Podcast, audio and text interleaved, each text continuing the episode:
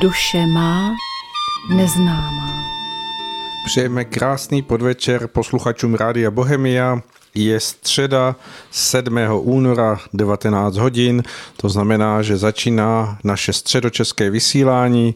Od mikrofonu všechny, kdo nás posloucháte, srdečně zdraví ale Svoboda a říkám hned na začátku, že opět budu dnes eh, tady ve studiu s panem Sirovým, to znamená, že začíná pořad, kde se bavíme o věcích mezi nebem a zemí, mezi člověkem a jeho jemnějšími úrovněmi vnímání a živ, živého bytí, to znamená, Budeme hovořit především o všem, co se týká našeho duševního rozpoložení v životě. Eh, pane eh, Sirovi, vítejte a Děkuji a zdravím všechny posluchačky a posluchače. A pojďme hned na to, protože je toho nachystáno na dnešek opravdu hodně a začneme zase, jak už to tak bývá, v tom mezi prostoru, eh, který se týká eh, toho, co se děje nad námi, sice v tom hrubohmotném, ale co se děje tedy v přírodním dění, ať už je to počasí nebo události v živlech, takže pojďme na to. Ještě předtím bych tady jen tak krátce uvedl, že tohleto naše vysílání se odhrává několik dní po svátku Hromnice, jestli jste eh, to zaregistrovali. Když si vlastně to býval oslava přicházejícího jara a eh, předkřesťanský kalecký svátek Imbolc, ten zase měl být symbolem světla a ohně. V křesťanské tradici byly hrobnice spojeny hlavně s ochranou před ohněm a bleskem. Nejznámější eh, tehdy bylo svěcení svící, takzvaných hromniček, jež se vlastně v tomhletom období provádělo a hromničky potom lidé dávali do oken na ochranu svých domovů před bleskem a těmi těmi svícemi vypalovali na trámy eh, světnic kříž Jinak hlavní součástí toho keltského svátku Imbolc bylo vlastně zhasínání starých ohňů a rozsvěcování nových, a to nejen v domácích krbech, ale třeba i v kovárnách. A kromě toho se zapalovaly eh, malé ohně před každým stavením a keltové přitom věřili, že tyhle ty ohničky mají eh, takovou symbolickou moc a ochrání domy právě mimo jiné před úderem blesku. Jinak eh, nové ohně Potom zasnutí těch starých mohli zařehnout tehdy pouze mladé dívky, pany v bílých šatech, které chodily s pochodněmi po vesnici a měly symbolizovat tehdejší keltskou bohyni Brigit, ji říkali. A kromě toho ještě v ohních tenkrát spalovali jelevcové větvičky, což také mělo mimo jiné ochranný účinek a očišťovalo to domovy. Já to uvádím spíš z toho důvodu, že ty počáteční dny února, přestože teď třeba prší a vypadá to ještě mm, jako, že by, jako kdyby se ještě něco vracelo zimního, tak eh, v tom původním pojetí vlastně byly zjevně spojeny s působením určitých druhů bytostných a eh, v podstatě to znamená v obzvláště právě toho živlu ohně a eh, už je to i citelné, že přes, to, přes ten déšť, tak ono to přináší nějaké to zesílení působení tohoto živlu. Může se starovat i třeba jiný zpěv ptáků. Prostě zvířata eh, už vnímají tu změnu v té přírodě začátkem února a v podstatě eh, k tomu živlu ohni tak eh, už jsme možná tady o tom mluvili, že jemu vládne vysoký služebník Valhaly, který se nazývá Sirius, vysoký bytostný. Možná, že jste i slyšeli o hvězdě Sirius na obloze. Je to, má to být nejjasnější hvězda viditelná ze Země. E, už ji teďka vlastně od večera můžeme vidět nad jižním obzorem a pokud byste se chtěli e, nasměrovat, tak určitě každý najde velkého bojovníka Oriona, to znamená pás Orionů, ty to trojhvězdí. A pokud půjdete nalevo přímo v této přímce pod tím pásem Orionu, tak eh, tam vidíte právě nad obzorem tu jasnou eh, hvězdu Sirius, jinak je to souhvězdí psa, takže proto indiáni třeba říkali psí hvězda. A eh, i toto vlastně, já to beru, že to je takové pozorování oblohy, které jsme se vlastně dostali k tomuto tématu, takže se podívejme, co se děje na ní. Tak tady bych zase připomenul krátce, že na slunci byly opět eh, velmi silné erupce. Eh, uvádělo se, že hlavně minulý měsíc bylo slunce hyperaktivní a pokračuje to i nyní. I včera byla poměrně veliká erupce, možná to na sobě někteří lidé vnímají jako nějaké problémy, může třeba někoho bolet hlava nebo se točit hlava. Ale kromě toho můžou eh, takové, takovéto bouře vyvolat. Uvádělo se, že jsou to radiační bouře a že to může poškodit i elektroniku satelitů, které obíhají na té orbitální dráze kolem Země. Ale zajímavé že oficiální zdroje o tomhle zcela pomlčeli. Pouze jsem na jednom webu e, tam nalezl, že tam bylo uvedeno, že dva dny poté v Rusku téměř skolabovalo internetové spojení. Ty účinky kosmických paprsků a těch slunečních bouří se nejspíš budou projevovat stále citelněji, protože dokáží i k nepatřičným změnám a oslabení magnetického pole Země, které nás právně má chránit před těmi různými nejpříznivými vlivy nebo před těmi právě velmi intenzivními paprsky, které přichází od Slunce i z kosmu. A nalezl jsem takovou velmi zajímavou zprávu, že na oběžné dráze Země se děje něco bezprecedentního, tam nazývali. Za několik předchozích let se tam prudce zvýšil počet satelitů. Tam se uvádělo, že od konce roku 2020 se více než dvojnásobil.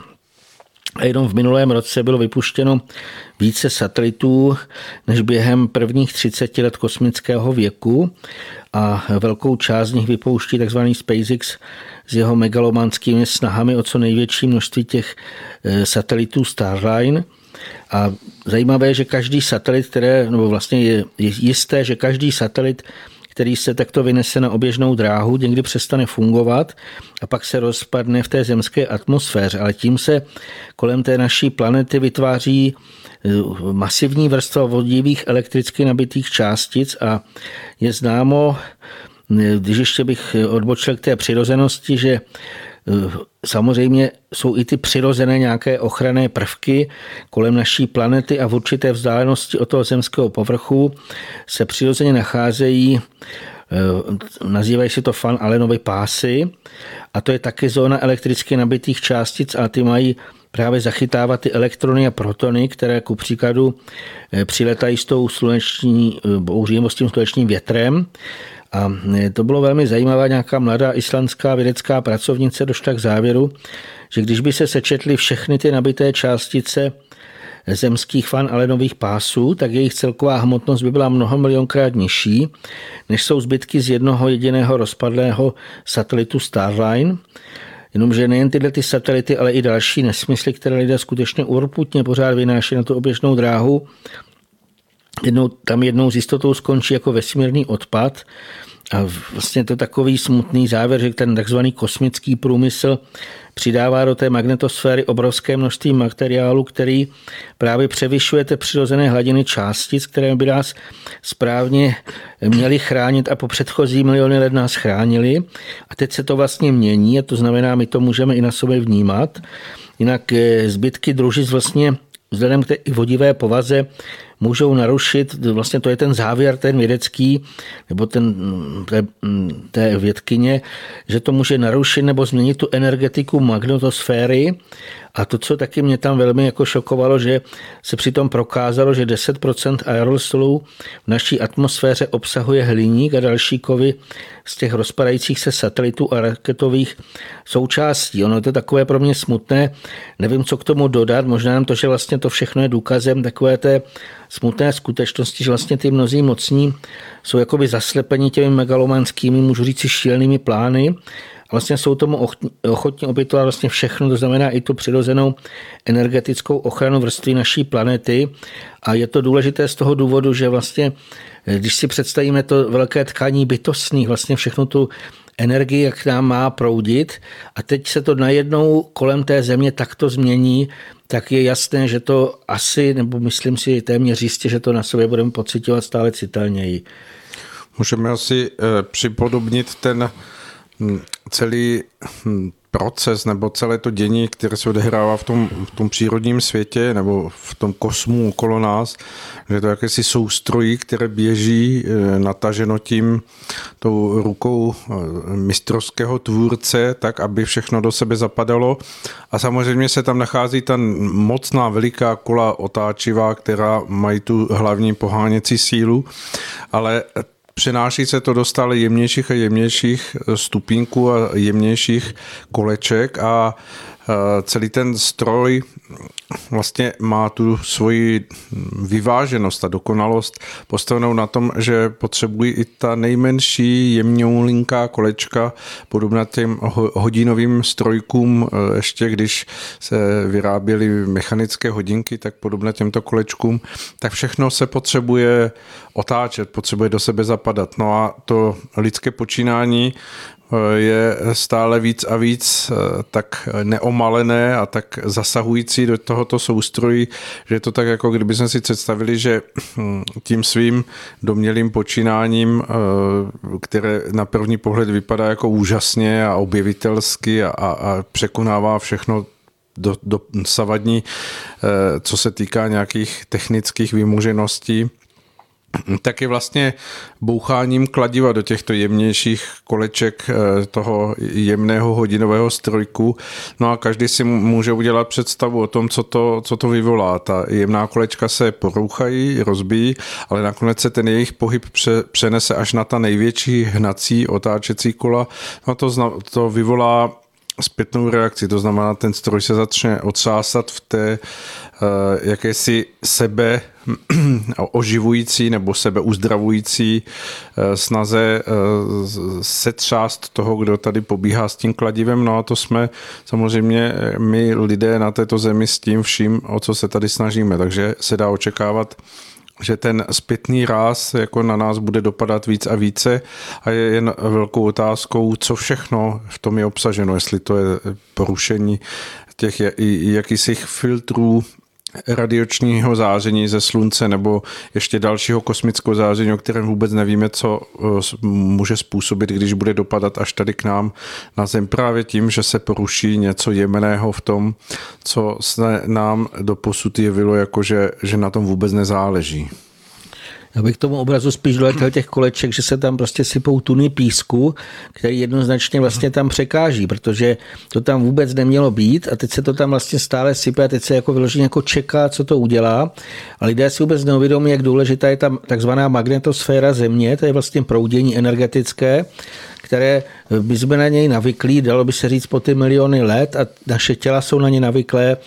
Týká se to i třeba pólů eh, a tak dále, všech možných jaksi pro nás důležitých eh, životně důležitých jako nějakých součástí toho úžasného právě, jak tady bylo řečeno, to je soukolí, protože skutečně vše je kroužení a vše má nádherně jako proudit a samozřejmě eh, to lidské počínání je to je to vždycky připomíná takové ty slepé, hluché, který jako eh, spíš šílence, kteří něco dělají, mlátí do koleček, sypou tam něco, co tam být nemá a teďka čekají, co to udělá. Takže jako můžeme asi očekávat, že něco to udělá, ale to radši necháme. Já bych se zase posunul k tomu přírodnímu dění a jelikož jsem byl více posluchači našich pořadů pozbuzen, že to, je, že je to zajímá, tohleto popisování přírodního dění, tak se mu zase budeme více věnovat. Eh, od toho minulého vysílání zase bylo značné nahromadnění různých ničivých událostí od velkých vychřic, výbuchů pojárek, sopek požáru až po nějaké ty technogenní katastrofy. Tam já jsem právě překvapen, kolik ať už jsou to chemické pořady, výroby pyro, eh, výrobny pyrotechniky a další a další. To bylo několik třeba za jedno vysílání požáru obrovské jako eh, doslova, když to tam natočím to video, tak mi to přišlo třeba v té Číně, to byla nějaká továrna, která byla na chemi, eh, chemická a ještě energetická a to vypadalo jak atomový hřib, co tam nad tím vlastně se udělalo. A jsou to takové věci, které zase berou jako veliké varování a eh, zajímavé je, že vlastně dříve se o takovýchhle událostích mluvilo a všude možně psalo po delší dobu, zatímco dneska, pokud je to vůbec veřejněno, je to za několik hodin zapomenuto, protože lidé se raději odávají rozličným nějakým zábavám nebo plánému všednímu povídání a tím příkazem dnešní doby je lidstvo se nesmí zneklidňovat. Jinak ty pokus, pokusy o chlácholení, vlastně, že se nic neděje, ty jsou často až takové komicky nemotorné, že jenom vlastně zcela lhostejní a otupilí lidé to mohou takhle slepě přijmout. A já bych chtěl vlastně, no, že tyto úsilí se nepřátelsky směřují proti boží vůli. Jenom málo kdo se tohle odváží vyslovit, ale Bůh nechce, aby lidé, nebo vlastně on nechce, aby jsme byli jako takový nepřipravení, protože on právě chce, aby my lidé jsme poznali tahle ta varování, které spočívají i v těch stupňujících se událostech. Vždyť když si to vezeme, tak no to k nám mluví přece tak jasně, viditelně, my to samozřejmě i to mnozí prožívají. A lidé vlastně měli procitnout z nějaké té lehkomyslné duchovní dřímoty a začít samostatně přemýšlet a ještě včas nastoupit tu cestu k obratu, dřív než teda bude nutné, aby to utrpení, které teď ještě třeba můžou pozvat u jiných, muselo zasáhnout také přímo je. A všichni, kdo vlastně tomu chtějí eh, bránit těmi uklidňujícími řečmi, nebo skutečně eh, jako kdyby ostatním nechtějí zastřít nějaké ty možnosti poznání, lze říct, že se takhle bouří proti Bohu a takhle přísně k tomu cílenému odvádění pozornosti od důležitého přírodění se vyjádřil Abdrušin už v době svého působení před druhou světovou válkou. A pokud se někdo trošičku i zabýval tou dobou, tak už tenkrát byli lidé cíleně doslova zavádění takových těch nepatřičných myšlenkových emocionálních pochodů. Vlastně vždycky, když se chtěla vyvolat válka, tak stále to podstatné se zatajovalo a to nepodstatné se nějakým způsobem, nebo to špatné se v těch lidech podporovalo. A já bych chtěl vlastně důležit tyhle ty nacistické taktiky eh, využívají i ty současní moci páni v současné době, ještě v té vystupňovanější míře, nebo jsme v závěru posledního soudu a tudíž vlastně to všechno špatné projevuje ještě mnohem zřetelněji. Jinak já jsem si to nějak tak i spojil s tím, že podle těch vzorů dávných válečných akcí, jako byla třeba blokáda Stalingradu, se v současnosti blokuje kde co od internetu, mailů až po možnosti obživy. Ale vrátíme se se k tému nejdůležitějšímu přírodnímu dění, alespoň vlastně k tomu, které jsem objevil na internetu. Pro mě až dechberoucí byly třeba ničivé se svojí půdy jednak v horských oblastech Indie, ale i jinde. A při nich to vlastně vypadalo, jako kdyby se vždycky část té dané hory dala do pohybu a z kopců se řídily třeba obrovské kusy skala podobně. Jinak po více týdnů, začátkem tohoto roku až doteď, zasahovaly různé oblasti Ázie i Ameriky obrovské cyklony, které toho kromě mimořádně chladného počasí přinesly i sněhové bouře. Tohle ku příkladu postihlo rozsáhlé oblasti Spojených států amerických a e, i desítky milionů lidí tam žijících. A to nepříznivé počasí si tehdy v USA vyžadalo více než 90 obětí. Jinak uvádělo se, že kromě podchlazení bylo dost obětí důsledkem dopravních nehod. Sněhové bouře ale taky postihly i některé části Ruska, Japonska, Koreji, Číny a dalších zemí. A na všech těchto těch místech bylo z více videí patrné, že přestože ty meteorologické předpovědi eh, předem varovali před těmi nebezpečnými sněhovými bouřemi, tak do nich vyjelo až neuvěřitelné množství automobilů i kamionů. To vždycky jsou ty mnohoproudé dálnice a teď vidíte těch aut, co tam je a vlastně při té nepatrné viditelnosti sněhu nebo ledovce pak na těch vozovkách často skončili v masových haváriích Eh, tito odvážlivci, zajímavé v Číně do sebe nabouralo přes 80 vozidel. Eh, nedávno ukazovali zase záběr i z Itálie, tam eh, přes 100 až 150 vozidel na nějaké dálnici, masová havárie.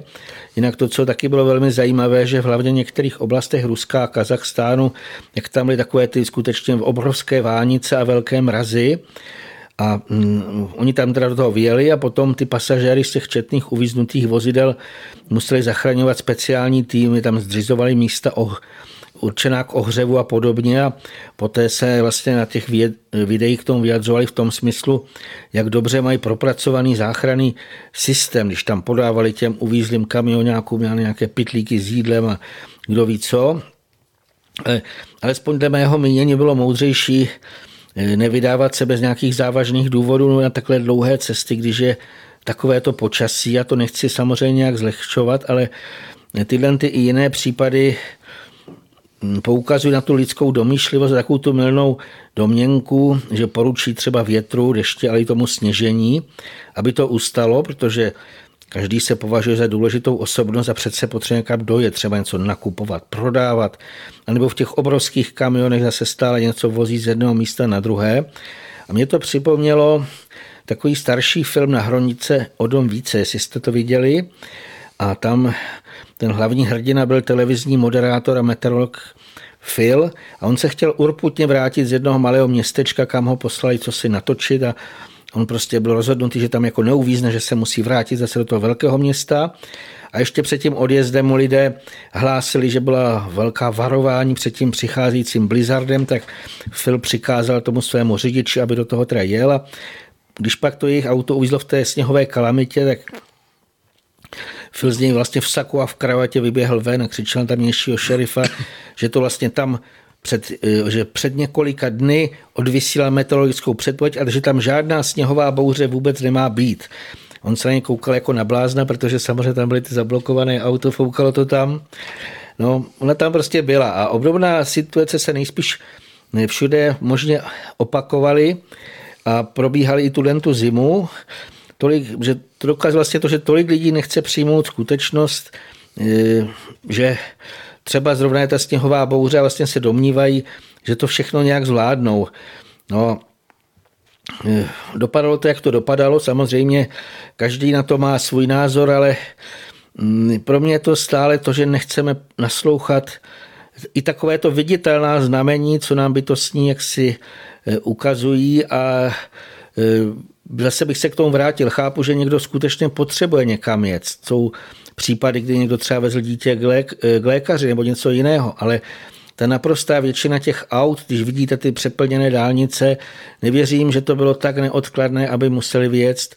Takže je to jen takové pro nás jako varování. Vrátil bych se ještě k tomu, k těm jiným věcem, že na některých místech zase to chladné počasí už vystřídali třeba ty teplejší proudy, tak ani tohle není bez těch eh, nepříznivých následků, nebo když jednak když to obrovské množství sněhu roztaje, tak to zase způsobí záplavy. A eh, to bylo velmi zajímavé. Ještě doteď se uvádí, že na některých místech jsou až několika metrové sněhové závěje. Někde třeba i pětimetrové. To je pro mě naprosto nepochopitelné, že něco takového může být. E, samozřejmě ještě, když té roztáté vode, vodě někdy přibyde e, déšť, nějaký takový vydatný, tak to zase ještě jako další, vlastně bych řekl, takový kritický bod. A teď v současné době, to i ve zprávách, dokonce i v těch oficiálních se občas objeví, že přes ten americký kontinent přechází, oni to nazývají atmosférické řeky, přičemž na některých místech samozřejmě vydatně prší a z toho pak vyplňují ničivé záplavy se suvy půdy. Je to zajímavé, že to šlo z dvou stran, šlo to jednak na, ze směru jako ze západu, Kalifornii, ale i z té druhé strany Mexického zálivu, eh, Florida a tak dále. A vlastně to jsou tak jasná znamení bytostní, dokonce tam eh, se podíval na tím, že i ty bohaté čtvrti některé, že i tam jako ty domy to odnesly a že teda tam dokonce byly ty sesové půdy. Samozřejmě ono to ještě bude probíhat, ale zase jsou to velké, velké varování. Jinak v Evropě, jestli jste to sledovali, opakovaně zuřily silné větrné bouře. To bylo až zajímavé, jak jedna prostě přicházela za druhou. Ono to ve většině případů to šlo z Atlantiku, takže nejdřív to šlo přes britské ostrovy, ale potom hlavně různé ty sever, na severu ty stády, to znamená u, u Baltského moře a tam třeba bylo zajímavé, že v Norsku a jinde byly až 12-metrové vlny. Kromě toho byla opět na různých místech ve světě, ale i v okolních evropských státech kolem nás dost silná zemětřesení a ten počet neustále stoupá. Já bych pro lepší představu tohoto neustálého nárůstu uvedl hodnoty z jednoho oficiálního webu, kde tam vlastně bylo uvedené, že e, za rok 1980 bylo něco přes 6 tisíc zemětřesení, myslím, že to bylo víc než čtyři, a zatímco v roce 2020 e, už to bylo několik set přes 63 tisíc zemětřesení. E, protože tyhle ty údaje a čísla jsou pro mě dost hrozivá, tak ještě bych to vlastně dodal, že tohle jsou oficiální a eh, dokonce je pravděpodobné, že jsou ještě podhodnocené. Eh, to znamená, značná část těch informací o těch živelných katastrofách jsem přesvědčen, že se oficiálně jako kdyby buď úplně zatajuje, nebo se to nějak skrývá. Já jsem to třeba zaregistroval teďka v těch nedávných týdnech jsem viděl videa, kde ukazovali zemětřesení s magnitudou kolem 7 a bylo to skutečně jako velmi silné zemětřesení. A zajímavé na tom je, že když jsem se pak díval, je takový oficiální eh, web jako geologický, kde teda eh, ty zemětřesení se mají uvádět, tak eh, tam vůbec nebyly zaznamenány, ale i v Itálii na různých místech, kde vlastně se zase se to nějakým způsobem potvrdilo, a na těch oficiálních, to jsou americké stránky, tak to tam prostě jako není z nějakého důvodu. Já jsem přesvědčen, že to je vlastně důsledek skutečně manipulace eh, s těmi veřejně prezentovanými informacemi a eh, v tomhle ohledu já bych ještě tady připomenul z takových těch společenských katastrof, že v Davosu se nedávno opět eh, po roce setkali ty nejbohatší elity, to je vlastně podstatě nevolená vláda, která vládne těm oficiálním vládám, které eh, následně provádí všechno, co oni jim nakážou.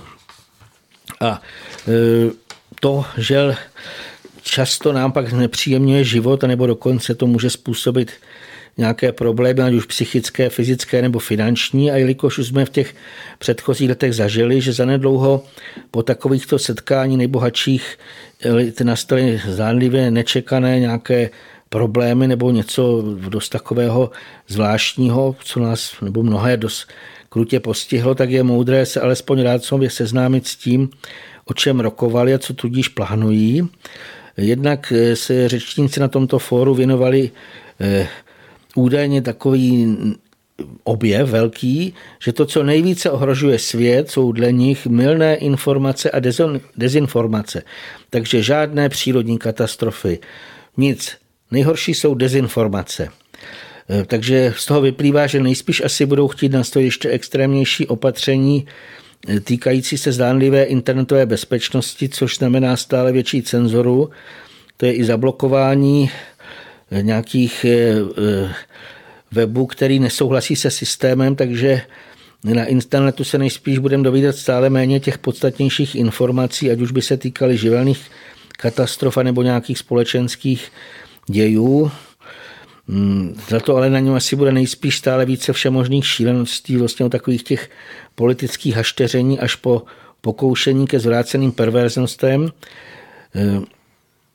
Jinak eh, tohle prostě vás neříkám, že bych to vymýšlel, ale já občas výjimečně jsem se chtěl podívat třeba, nebudu čím jmenovat ty weby, ty oficiální a musím říct, že honem rychle se mě zavíral, osobně už na to nemám žaludek, takže to jen tak eh, na okraj, ale ještě bych se vrátil k těm dalším závěrům, které měly zaznít v Davosu, aspoň se to uvádí. Dle tamnějších řečníků bude také potřeba co nejvíce eliminovat zemědělství, neboť vlastně ty nejbohatší elity investovaly značné prostředky do geneticky modifikovaných potravin, které se shodou okolností dají vlastně vypěstovat pouze v těch jejich laboratořích nebo pěstírnách. Možná taky tam budou i ty cvrčci či jiná havěť. Dneska jsem se dozvěděl takovou jednu velkou hrůzu, že v Číně se jim podařilo tvrdí naklonovat nějaké krávy, super krávy to nazvali, které mají dojít několika násobně velké množství mléka než ty už takhle nadopované krávy, takže neustále, neustále se hledají nějaké takovéhle věci, ale samozřejmě, když se vrátím tomu GMO, takže aby se eh, konzumenti, vlastně to znamená my, aby jsme se nemohli dovědět o tom, které ty potravinářské suroviny jsou geneticky modifikované a které nejsou, tak se už vlastně připravuje uzákonění toho, aby se s těma zacházelo jako s konvenčními plodinami. To znamená, bez jakéhokoliv hodnocení těch rizik a označování, že, do, že jde o GMO. Takže vlastně proto se teďka připravuje legislativní návrh Evropské komise, které má deregulovat GMO, které jsou vyrobené těmi novými genomickými technikami. Takže eh, pokud se, přátelé, chceme vyhnout těmhle těm otravinám, tak asi bude záhodno pokud možno si co nejvíc vypěstovat, chovat domácí zvířata a zhánět domácí věci, protože v obchodech od nějaké doby, až se to schválí, se nedovíte, když si koupíte běžný, eh, běžný nějaký eh, surovinu, jestli teda to je geneticky modifikované nebo není. Nebo vůbec to nebude muset se nějakým způsobem řešit. Ale pokročme k těm dalším eh, příspěvkům těch nejbohatších expertů.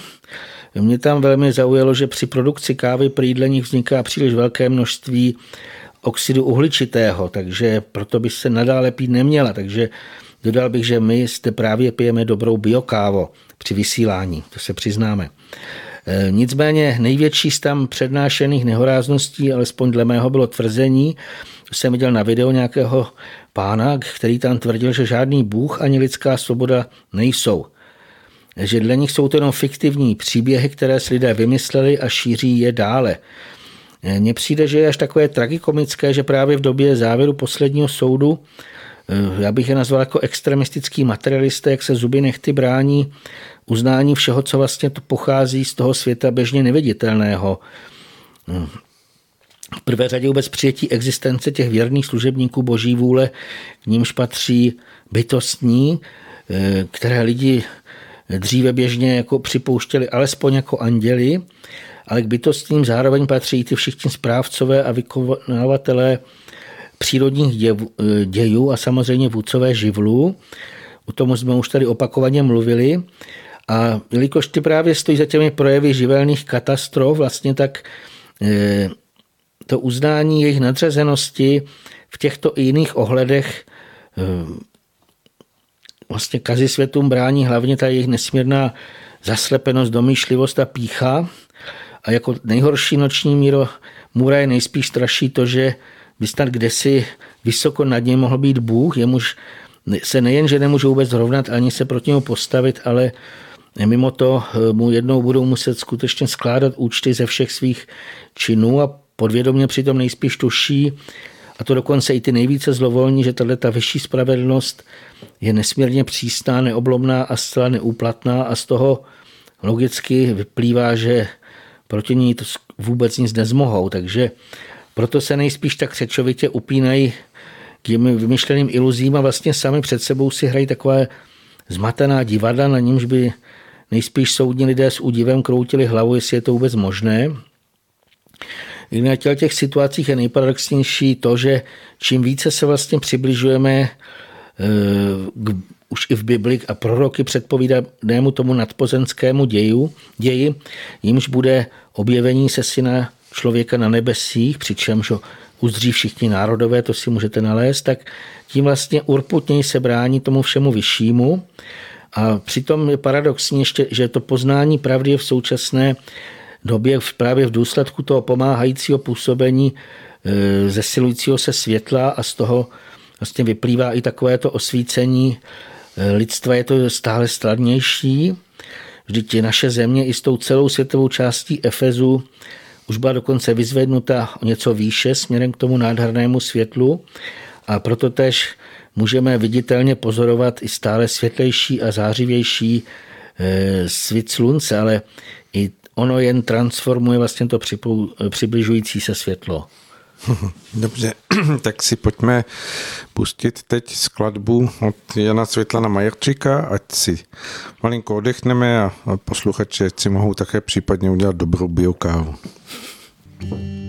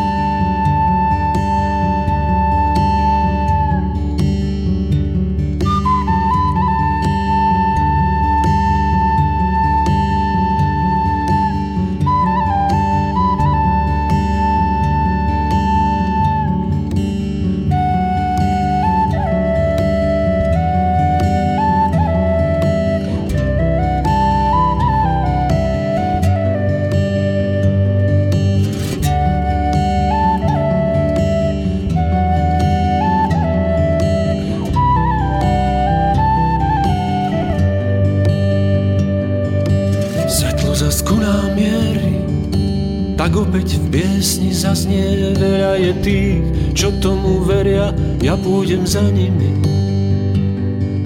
Ráno sa dvíha v jase, hľadíme do očí krásy, to kráča dopredu, rastú mu krídla a zrazu letí. To kráča dopredu, to kráča dopredu, rastú mu krídla a zrazu letí letí. To kráča dopredu, rastú mu krídla a zrazu letí. Svetlo za skuná miery, čakáme znamenia skryté, ticho je pridlhé, ešte pár krokov, všetko je jasné. Jasné, stromy sa tížko chvejú, Podstatné veci sa dejú, ktorá že cesta sa tu končí, ktorá že začína. Ktorá že cesta sa tu končí, ktorá že začína. Ktorá že cesta sa tu končí, ktorá že začína. Ktorá že cesta sa tu končí, ktorá že začína. Ktorá že cesta sa tu končí, ktorá že začína.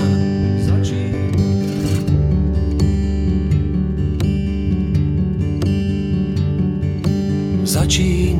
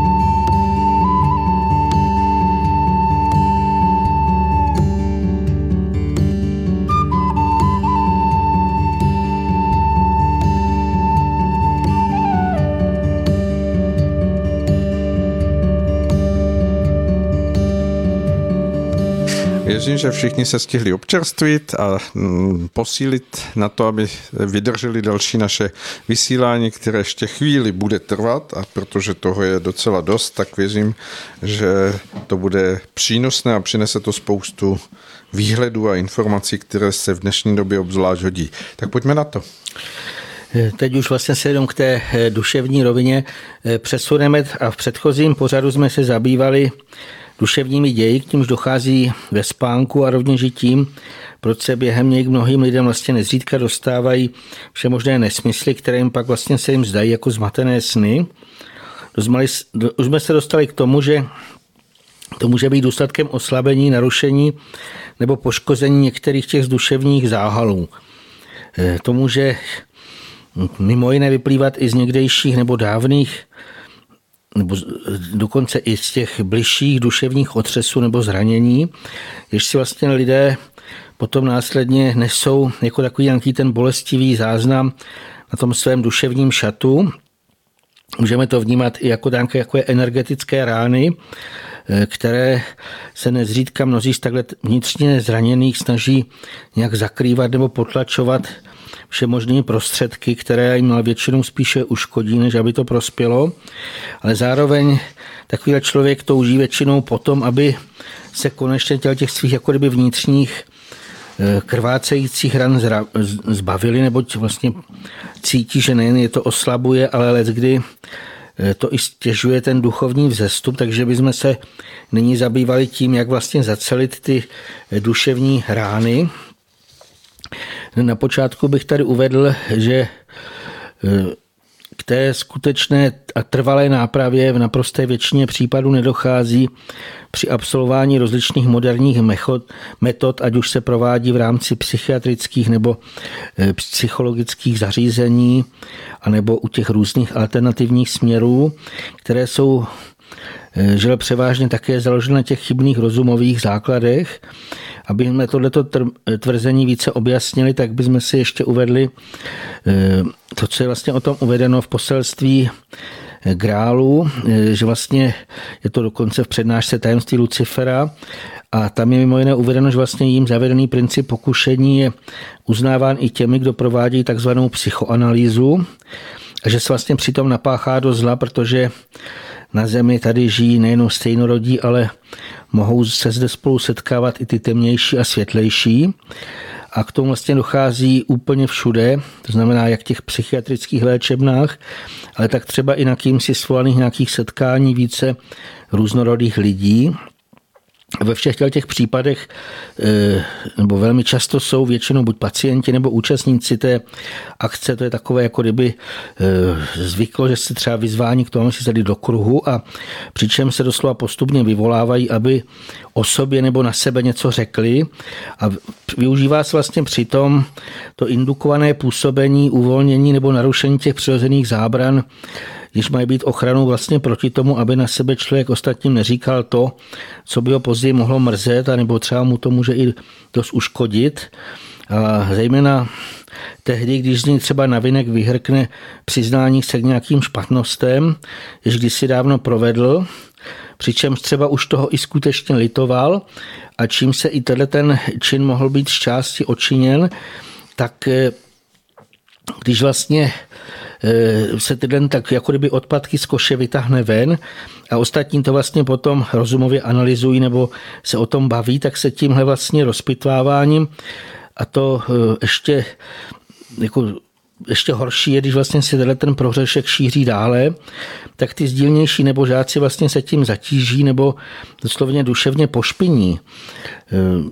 Eh, těch škod na duši vlastně se přitom může projevit ještě více. V té uváděné přednášce z poselství Grálu je k tomu uvedeno, že spatřujeme četné oblast, oběti takovýchto léčebných zásahů, eh, jež bez opory bloudí, jejich nepatrné sebevědomí a vlastně všechno jejich osobní myšlení bylo ještě do posledního zbytku pošlapáno a zničeny těmi, od nichž důvěřivě očekávali pomoc. Vypadají jako lidé, jimž byly systematicky strhány z těla všechny části oděvu a kteří byli potom přinuceni obléci si nové šaty, jež se jim podávají, ale takto obnažení nemohou však nejčastěji želiš pochopit, proč si mají nový oděv ještě obléci. Následkem toho, že se plánovitě vnikal do jejich nejosobnějších záležitostí a práv, ztratili časem i eh, pocit studu, který udržuje to osobní sebevědomí a bez něhož nemůže být vůbec nic osobního. A v podstatě eh, ten pocit studu vlastně je částí osobnosti. A na půdě takhle spustošené nelze pak stavět něco nového, něco pevného. Tito lidé jsou až na malé vinky, eh, následně nesamostatnými, což se stupňuje až k občasné bezradnosti, nebo jim byla zata i ta nepatrná opora, kterou dříve ještě měli. Eh, to je vlastně konec citátu a z těchto těch, ale i jiných důvodů vyplývá, že bychom se měli mm, těmto cestám nebezpečné psychoanalýzy raději vyhýbat, že bychom se po nich neměli vydávat, ale ani nemusíme, protože jsou i jiné bezpečnější způsoby. Nádherný návod je právě v této přednášce v poselství Grálu, že pravý lékař duší nemusí nic bourat, rozpoznává v lidech dřímající dobré schopnosti, probouzí je a na nich buduje další pomoc. Správný a opravdový princip přetváří pochybené žádosti cestou duchovního poznání. Vlastně toto nám odpovídá i na tu otázku, jak zacelit duševní rány. Protože ono to potvrzuje ten obrovský význam skutečného duchovního poznání, které nám napomáhají k tomu, aby jsme s určitým nadhledem pochopili, co a proč jsme třeba kdysi udělali špatně, anebo proč se to stalo. A mm, to je, bych řekl, nesmírně důležité, ale obecně bych tady ještě chtěl uvést, že v těchto těch případech by nikdo neměl cílně vyhledávat a ze své duše navenek nějak jakkoliv vytahovat tyhle ty všemožné dávné prohřešky, protože eh, pak ještě vlastně horší, když dlouho o tom přemýšlí člověk a hloubá o tom vlastně, co hrozného tenkrát učinil a je to podobné, jako kdyby jsme měli na svém fyzickém těle nějakou krvavou ránu, z níž bychom nejdřív schválně strhli obinadlo a poté ji drásali. Takže přitom by jednak tato rána nejspíš začala krvácet a mimo to bychom si do ní též pravděpodobně i co si nepatřičného zanesli. A možná vlastně bychom z toho měli i třeba otravu krve. A obdobně děj se ale odehrává i na té duševní rovině, když eh, sami nebo za spoluúčasti dalších nějakým takovým tím pokoušením, vyptáváním se nebo dalšími nepatřičnými metodami otevíráme takováhle libovolná bolestivá témata. A ještě bych dodal, že čím více lidí je přitom účastno, tak tím hůře. Protože představme si, že by v nějakém takovémhle sdílném kruhu Eh, nebo kruh vyslýchání, je to tak přišlo jako výslech.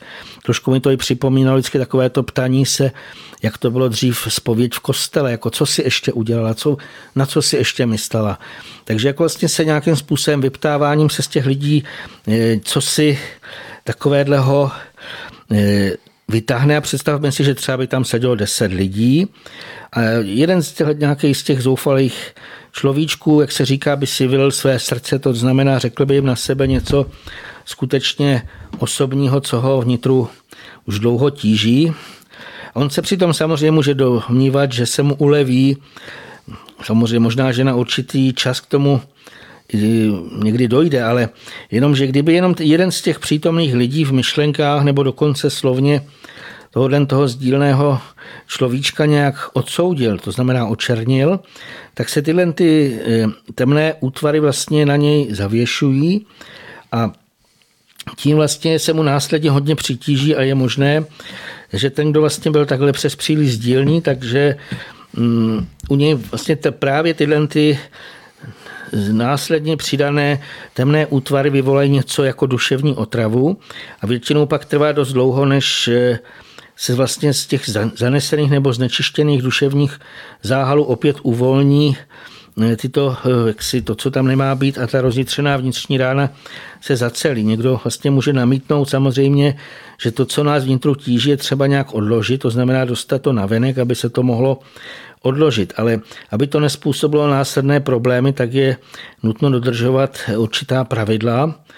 Eh, v prvé řadě bych tady ale uvedl, že bychom neměli cíleně vyvolávat právě to, aby z toho nitra vycházelo ven cokoliv nepatřičného a hlavně, aby se to následně eh, potom navádělo k tomu, aby se to cíleně vyžívalo. K tomu lepšímu přiblížení bych uvedl příklad, dejme tomu, že třeba někdo v sobě má z určitých důvodů někde uložen vztek nebo agresi a kdokoliv jiný ho nějak, ať už pokoušení nebo provokací, co může to být i slovní, vyvolá tyhle ty stavy na venek a přičemž se pak daný člověk začne vstekat a některé ty nesprávné metody poté nabízejí to vyžití třeba tím, že mají bušit do polštářu nebo boxovacího pytle a tak dále. Ale samozřejmě oni můžou být i mnohem méně vnějšně projevované nepříznivé vnitřní stavy, tím patří ku příkladu smutek. A ten třeba se značně posílí právě tím, když se mm, nějak e, nepatřičně z toho podvědomí do toho denního vědomí e, převede třeba jakýkoliv dávný nějaký ten velmi smutný prožitek, který může dokonce pocházet i z minulých životů. A že tohle je možné, to jsem zjistil i při tom, když jsem když si záhy po absolvování kurzu kineziologie touhle metodou přecházel, to tam vlastně se učilo, v čase naspět a ptal se, eh, co se kdy danému člověku stalo. Já dám příklad, někdo se bojí ohně a teď se jako člověk ptá vlastně, kdy, co se mu stalo. A já jsem se při tomto vyhledávání nějaké té příčiny toho současného problému dostával i těch minulých životů, třeba několik set naspět, když potom najednou se to objevilo, že nějakého toho nebožáka třeba upálili, ale vlastně velmi brzo jsem pochopil, že tyhle ty postupy lze přihrávat, eh, přidávat nějakému zahrávání si s ohněm, protože ten člověk se do toho dostane a vy vůbec nevíte, co s tím. On začne prožívat něco skutečně hrozného a my nemáme téměř kromě nějakého takového že se snažíte ho zase dostat na zpátek, nemáme žádnou možnost, jako z toho dostat ven. Takže je to z mého pohledu velmi, velmi nebezpečné. Takže já jsem teda záhy přestal ten kineziologický svalový test využívat k zjišťování čehokoliv z minulosti. Proto ho vlastně používám jenom k stanování potřebných údajů z přítomnosti. A samozřejmě, když mi někdo z klientů mimo to sám o sobě sdělí třeba co z minulosti, na co on myslí, ho hodně tíží, tak je samozřejmé, že se mu snažím pomoci, aby to vlastně mohl zpracovat a zaujmout k tomu nějaký ten náležitý přístup, ale právě, že využívám úplně jiné způsoby, než eh, teď před chvíličkou uváděné. Vrátil bych se k těm zásadám, eh, správným zásadám psychoterapeutické péče, takže pokud někdo má v úmyslu ji vyhledat, tak by si nejdříve měl o tom daném terapeutovi něco zjistit, ku příkladu si třeba přečíst jeho zásady, nebo si někde poslechnout, nebo zhlédnout pořady a tak dále, aby on sám mohl v klidu zvážit a usoudit, jestli mu může plně důvěřovat a samozřejmostí by mělo být i to, že ty solidní terapeuti dodržují naprostou mlčenlivost o tom, co, mu, co jim daní klienti sdělí. Jinak řečeno, že to vlastně nemůžou nikde potom šířit dále.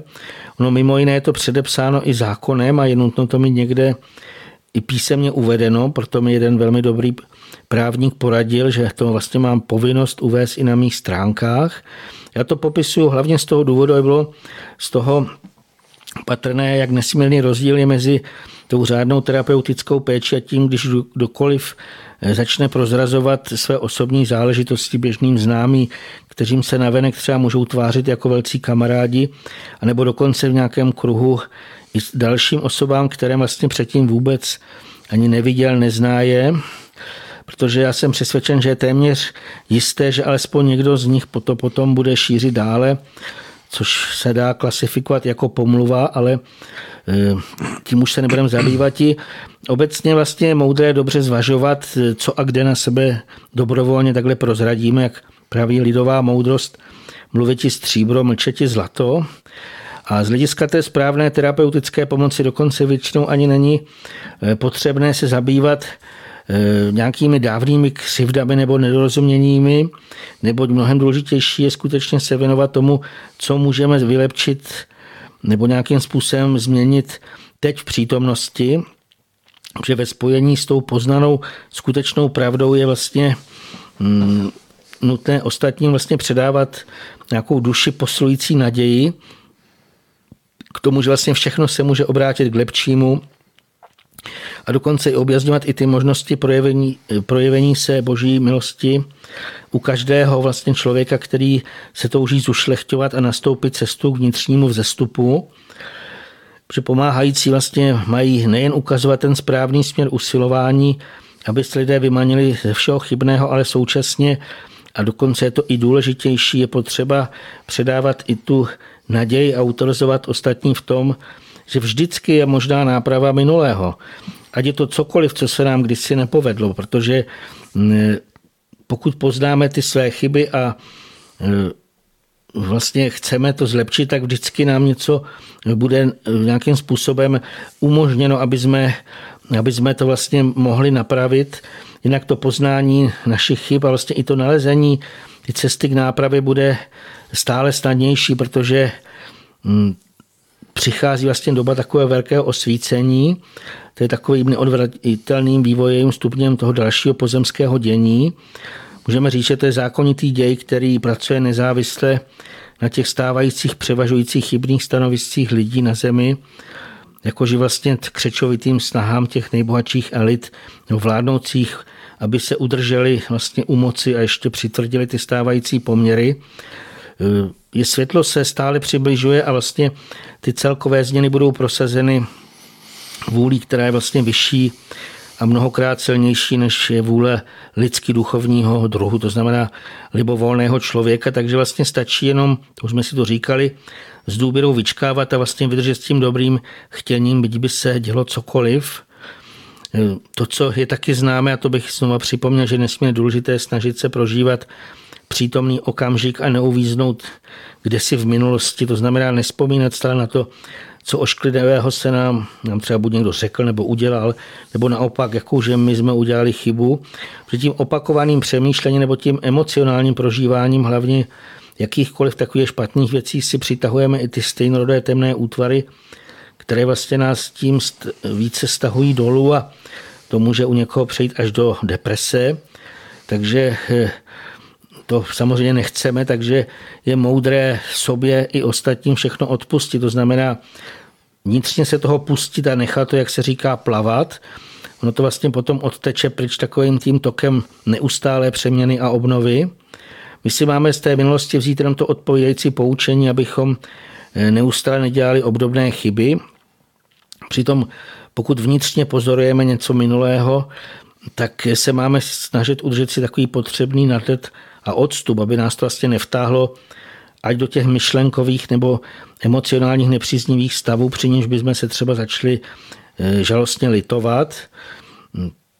Můžeme zaujmout třeba jaký ten postoj pozorovatele a niterně si přitom i uvědomovat, že náš, náš duch procházel tolika všemožnými prožitky v rozličných úrovních, to znamená nejen tady na Zemi, ale i v různých jiných částech stvoření a na většinu e, z toho si nyní většinou vůbec nedokážeme vzpomenout. Teda ten náš pozemský život, který tvoří jenom nepatrný úsek našeho putování a všechny takové ty zmatené zásady moderní civilizace asi budeme jednou, až přejdeme do těch světlejších úrovní, nejspíš považovat za jakýsi takový tragikomický sen, protože mm, už budeme, nebudeme vůbec nacházet pochopení, protože jsme se třeba kdysi trápili, protože jsme nezískali nějaké systémem vymyšlené vzdělání, postavení, společenské uznání a podobně, protože tyhle ty nesmysly naprosto neuznávali a nepovažovali za vůbec smysluplné ani ty mnohé z dávných vyspělejších kultur, které tady na naší zemi kdysi po dlouhé údobí vzkvétaly a pomáhali k rychlejšímu zrání i v zastupu v nich žijících lidských duchů. A z těchto těch údobí si můžeme také vzít i moudrá poučení o tom, jak zacelit ty duševní rány. My už jsme tady o tom i opakovaně mluvili. To znamená, že duši nesmírně prospívá pobyt, pobyt v čisté přírodě, bdělé vnímání všech v ní probíhajících dějů. Vždycky jde o projevy bytostných. Samozřejmě velká je pomoc i čtvr, viditelných přátel zvířat. Svou duši vlastně máme, aspoň pokud je to trošku možné, cítit skutečnou krásou, ať už je to eh, z pravého umění nebo přírody. Mimo jiné tohle to tež popisem i v knize Jak ochraňovat čistotu duši. Ale přestože o tom však množí z těch duševně nějak zraněných nebo zatížených slyšeli některé metody, třeba už i zkoušeli, tak ty jejich duševní rány se nejspíš nemohly zacelit, jestliže nesplnili tu zcela základní otázku, aby skutečně všechno odpustila to sobě jak druhých. Ať už je to třeba to, že nejsme v určitém ohledu tak schopní a výkonní jako někdo jiný. Jakože to třeba, že on je lepší než my. Dále i to, že každý z nás je jiný. Tohle je takové mm, zásadní. Má právo mít odlišné názory, vyznání, může eh, se třeba zcela jinak projevovat, mít odlišnou barvu kůže a podobně. My nemáme vlastně právo tohle to nějak namyšleně hodnotit, posuzovat, odsuzovat. Každý člověk přece tady má eh, odlišnou životní cestu i úlohy, které právě on má splnit. A přestože my třeba tomu eh, nemusíme rozumět, tak tyhle ty odlišnosti nemáme kritizovat jako domělé chyby. Máme samozřejmě ale plné právo, můžeme říct si dokonce i povinnost, vždycky dobře zvažovat, jestli se do určité třeba činnosti, směru nebo nějakého usilování druhých nějak zapojíme, nebo naopak třeba slušně odbítneme a budeme dělat jenom to, co vlastně svým citem vnímáme jako právě pro nás vhodné a správné. A v některých případech, když někdo jiný třeba činí co si opravdu špatného nebo nebezpečného, tak to máme i rázně odmítnout, anebo pokud je to možné, na to daného člověka i upozornit, protože takové té naprosté schovývalosti nebo takové povolné změkčilosti nespočívá pravá láska ani pomoc druhému. Ale avšak, když už je to za námi a hlavně pokud se v těch ohledech zachováme právě odpovídajícím způsobem, tak už o tom nemáme dále pořád rozumově přemýšlet a probírat si, jak onen člověk je špatný, anebo ještě horší, když by se to sdělovalo někomu dalšímu, protože tím bychom se i karmicky zatížili. Eh, takže když je co si za námi, tak se máme snažit to s nějakým tím patřičným poučením přenechat minulosti a to i v tom případě, kdyby nám třeba i někdo dost ublížil, protože skutečně moudré je všechno mu to odpustit.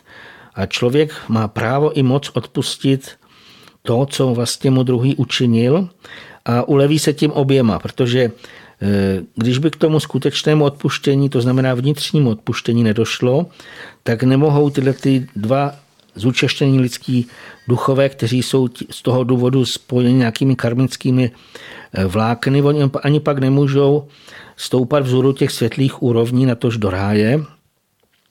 V těchto těch případech, e, když ještě hlavně, když je teda to neodpuštění takové to tvrdé neodpuštění spojeno třeba s nějakou nevraživostí až nenávistí vůči komukoliv, kdo jim třeba nesmírně moc ublížil, tak po pozemské smrti takováhle duše většinou musí klesnout do těch temnějších jemnohmotných úrovní, kde se nacházejí podobně urputné a neústupné duše. Takže to asi nechceme, tak jestliže chceme naopak stoupat vzhůru do těch světlých úrovní a doputovat někdy až do ráje, tak bychom měli se usilovně snažit z celého srdce vše odpouštět.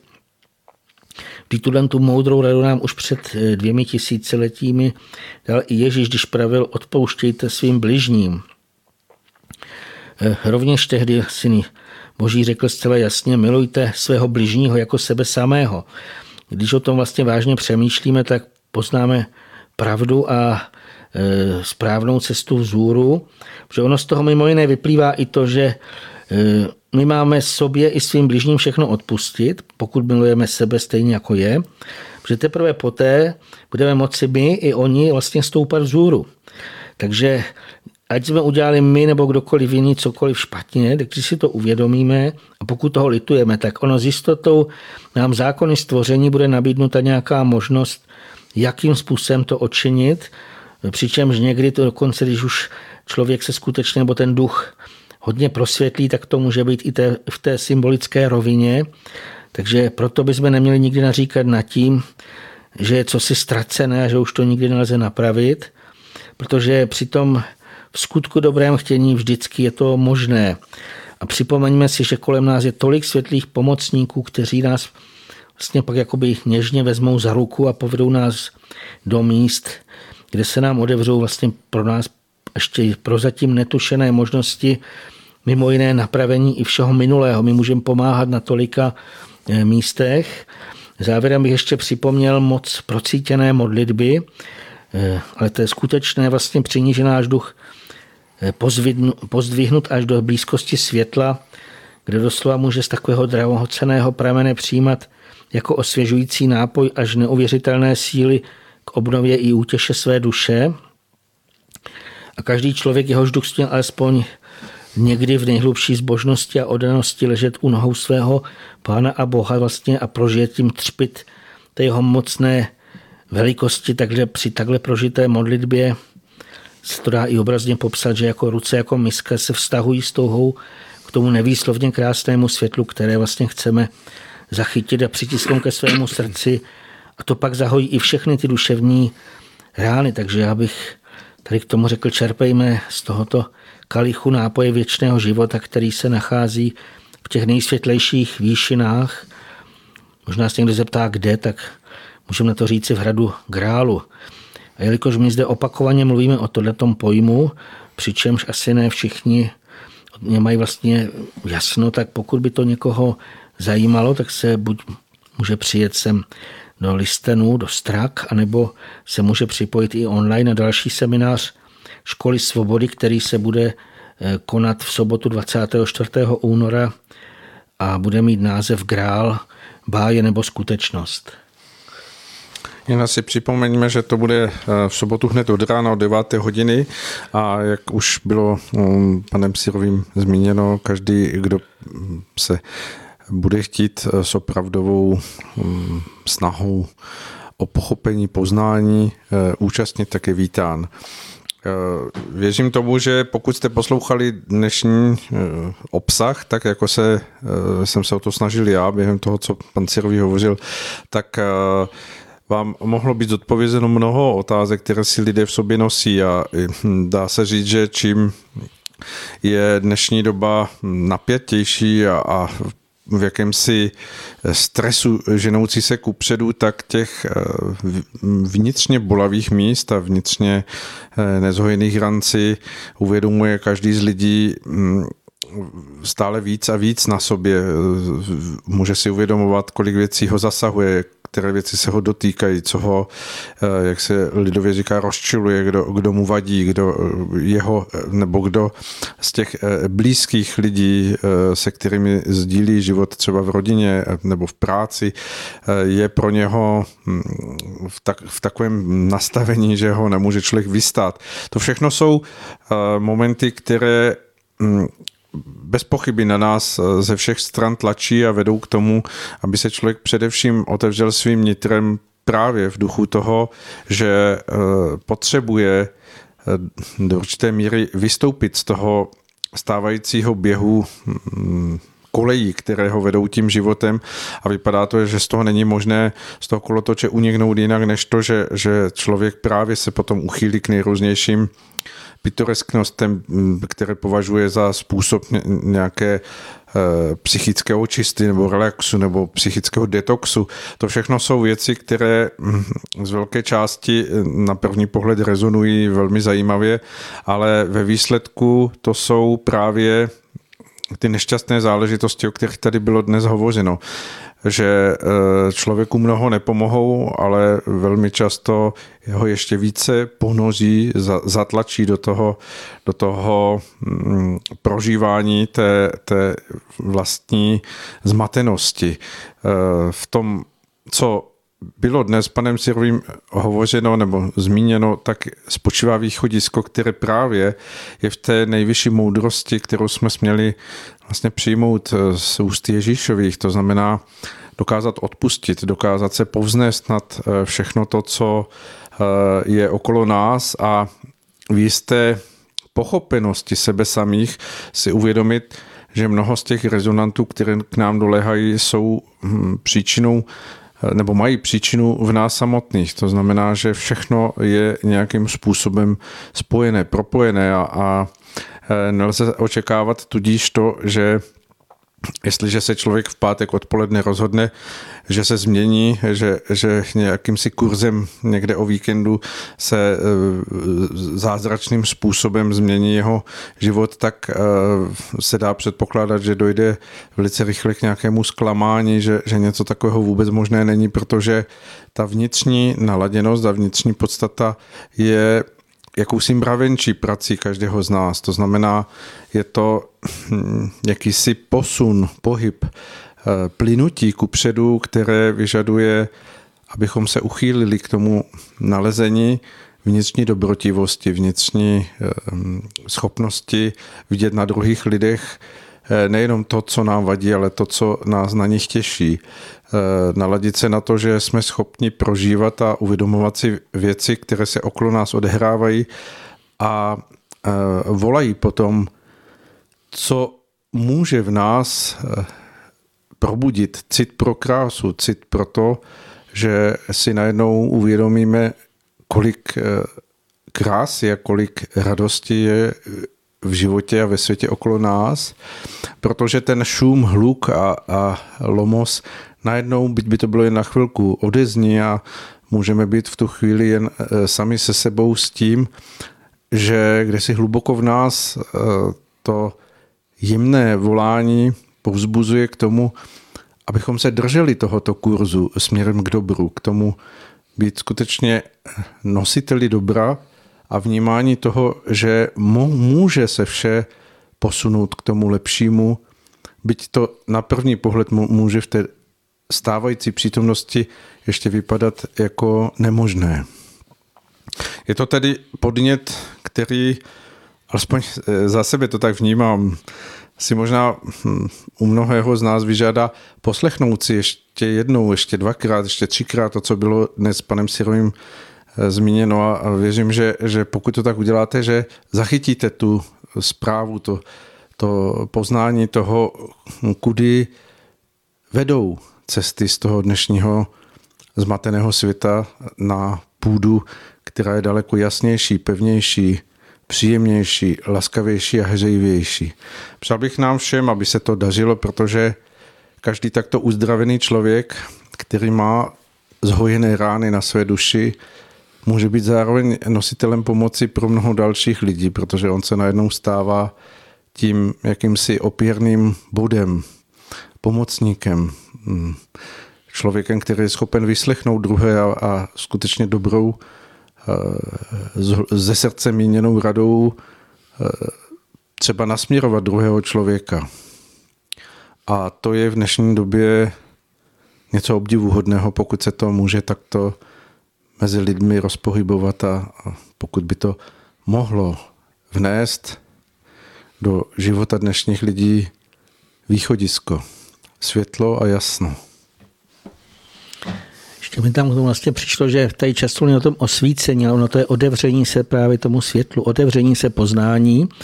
Eh, vyžaduje to po člověku opravdovou pokoru, protože eh, to je to, co vlastně nám umožňuje, aby jsme co si změnili.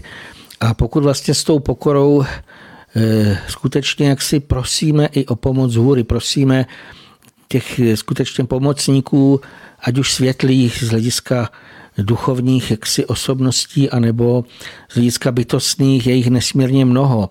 My třeba do příštího eh, vysílání už se to více eh, posune k tomu jarnímu, to znamená k tomu nádhernému světlému. Já nevím, jestli už jste registrovali, že ptáčci zpívají jinak, jako nějak No jiné je to jiné. Eh, už dokonce jsem našel i první kopřivy, což mi udělal velkou radost, malinkaté kopřivy.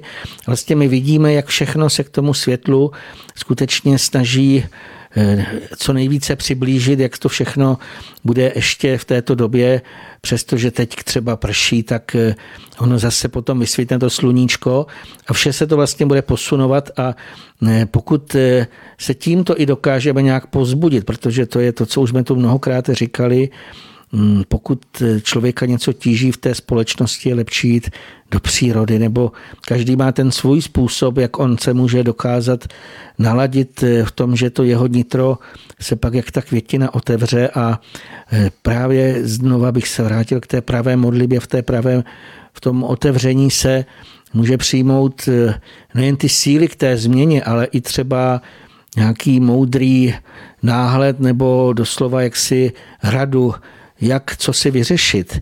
A tohle všechno vlastně jsou takové ty krůčky, které nás můžou posunout ku předu. No, jak tady bylo přesně jmenováno, že mnoho lidí se domnívá, že takové ty víkendové kurzy, které stojí teda poměrně dost peněz, takže tam oni slíbí, dostanete se do nějaké 3D dimenze a budete už úplně hotový.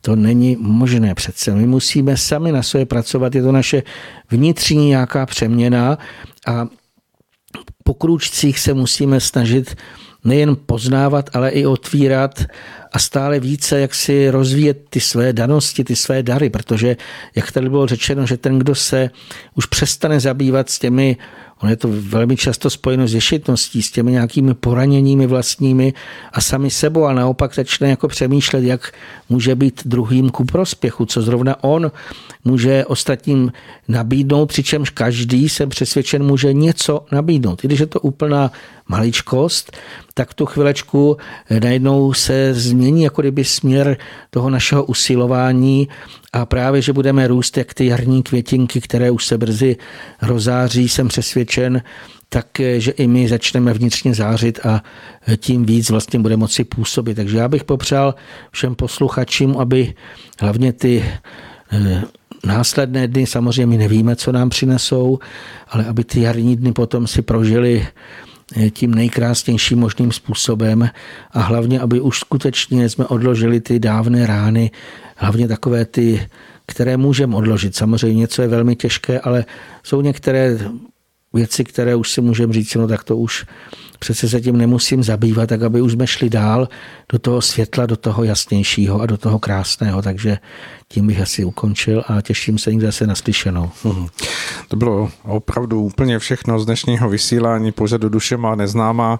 Já vám aspoň takto na dálku děkuji. Děkuji také za to, že posloucháte naše vysílání ze záznamu na YouTubeovém profilu nebo i na našem Soundcloudovém profilu Rádia Bohemia. Jsme moc rádi, rádi, pokud to doporučíte svým přátelům, svým známým a mm, když vám vyzbyde alespoň nějaká maličká částka na přispění provozu rádia, tak samozřejmě jsme také velmi rádi, protože je to povzbuzením zase pro nás. Přejeme vám, ať se vše dobré daří v tom vašem kráčení každodenním životem. A budeme se těšit, že se zase v té první polovině eh, měsíce března uslyšíme v dalším pokračování pořadu Duše má neznámá. A mm, ať se všechno, byť eh, možná na první pohled ten dnešní svět vypadá velmi rozbitý, rozkolísaný, rozervaný, ať se všechno hojí tím správným způsobem. Děkujeme a jak už to tak bývá na závěr eh, slova Rádia Bohemia, věřme, že bude lépe dělíme věci tak, aby lépe bylo. Krásný večer.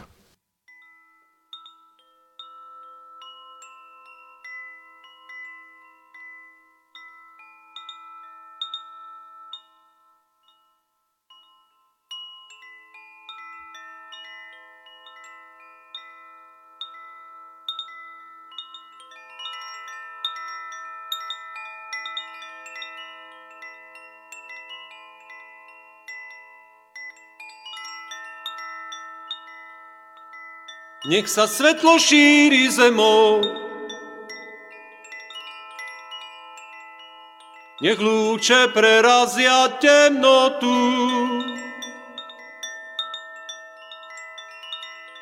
Bytostný viem pôjdu s tebou.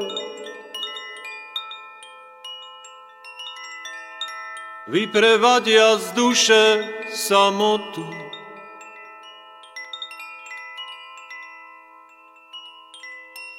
Nech sa svetlo šíri dušou.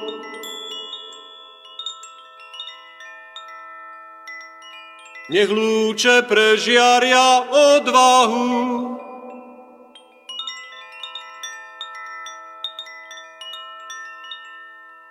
Odvaha nech núti k činom. Láska zhojí ranu boľavú.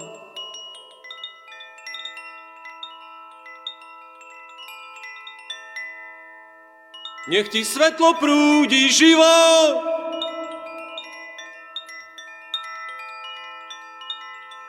Nech sa staneš svetlom pre iných. Vesmír, ten je plný divo. Môžeš sa stať právom jedným z nich.